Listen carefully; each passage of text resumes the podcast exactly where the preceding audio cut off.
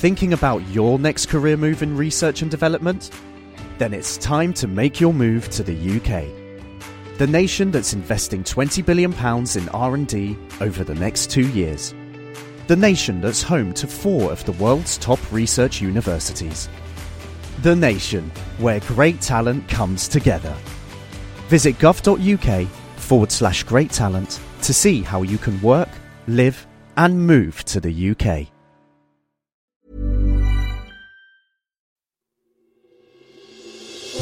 Question of the Week from the Naked Scientists.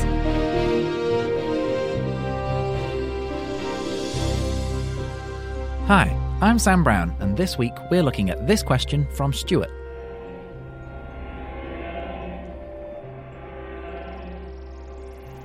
If you could bring a baby from the past to grow up in the present, how far back could you go before people would notice that this was a time travelling baby? Professor Robert Foley, Leverhulme Professor of Human Evolution at Cambridge University, provided us with this answer. In evolutionary timescales, the answer is not very far. If we start the clock of human evolution at around 5 million years ago, when we split from our last common ancestor with chimpanzees, then probably up to around 200,000 years ago, we would begin to see quite big differences. Before that, not only would the babies look different, but they would grow more rapidly and develop faster. So, being shorter and hairier, we might be able to pick them from a crowd. Yeah. But what about behaviourally? Would they be able to function in today's society? We don't know enough in detail about their behaviour to say if they would stand out today. They would have probably learnt to speak, but perhaps not with the range of syntax and vocabulary we have. An interesting reason why we can't be sure is that while people 200,000 years ago might not have had a developed language like us, it could be that they would have had the mental capacity to learn it in a modern cultural setting. We would probably have to go back to over half a million years ago to find them not speaking at all, perhaps the trait that would be most noticeable? It's a good question and echoes one I ask students. If we found a living Neanderthal child, should he or she be put in a school or a zoo? Probably school. But what about earlier modern ancestors, such as Homo erectus from 1 million years ago, or Australopithecines at 3 million? Fascinating stuff, and another tricky question to finish off with, too. But our forum users had even more to add. Halk suggests that one of the biggest challenges facing this time travelling infant would be growing up in the first place. He says the baby will not have the benefit of the last, say, million years of perpetual evolution between us and the stuff that's trying to kill us.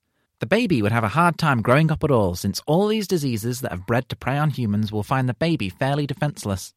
Well, we better start working on some vaccines alongside that time machine then. Next week, we'll be weathering the storm of uncertainty to answer this question from Norwich based electrical engineer Daniel. My question to the team is why jet engines, the type you see on almost every commercial aeroplane with the large forward facing fan blades, are not used on the aeroplanes that are sent to investigate hurricanes? These still use propellers, albeit that these may be driven in some way by a jet engine. Is it that propeller engines are safer in high stress situations? What do you think?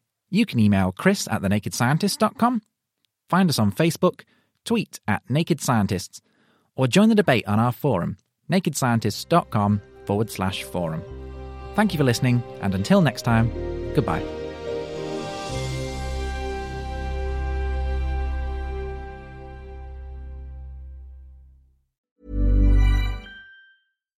Thinking about your next career move in research and development? Then it's time to make your move to the UK. The nation that's investing 20 billion pounds in R&D over the next 2 years. The nation that's home to 4 of the world's top research universities. The nation where great talent comes together. Visit gov.uk forward slash great talent to see how you can work, live, and move to the UK.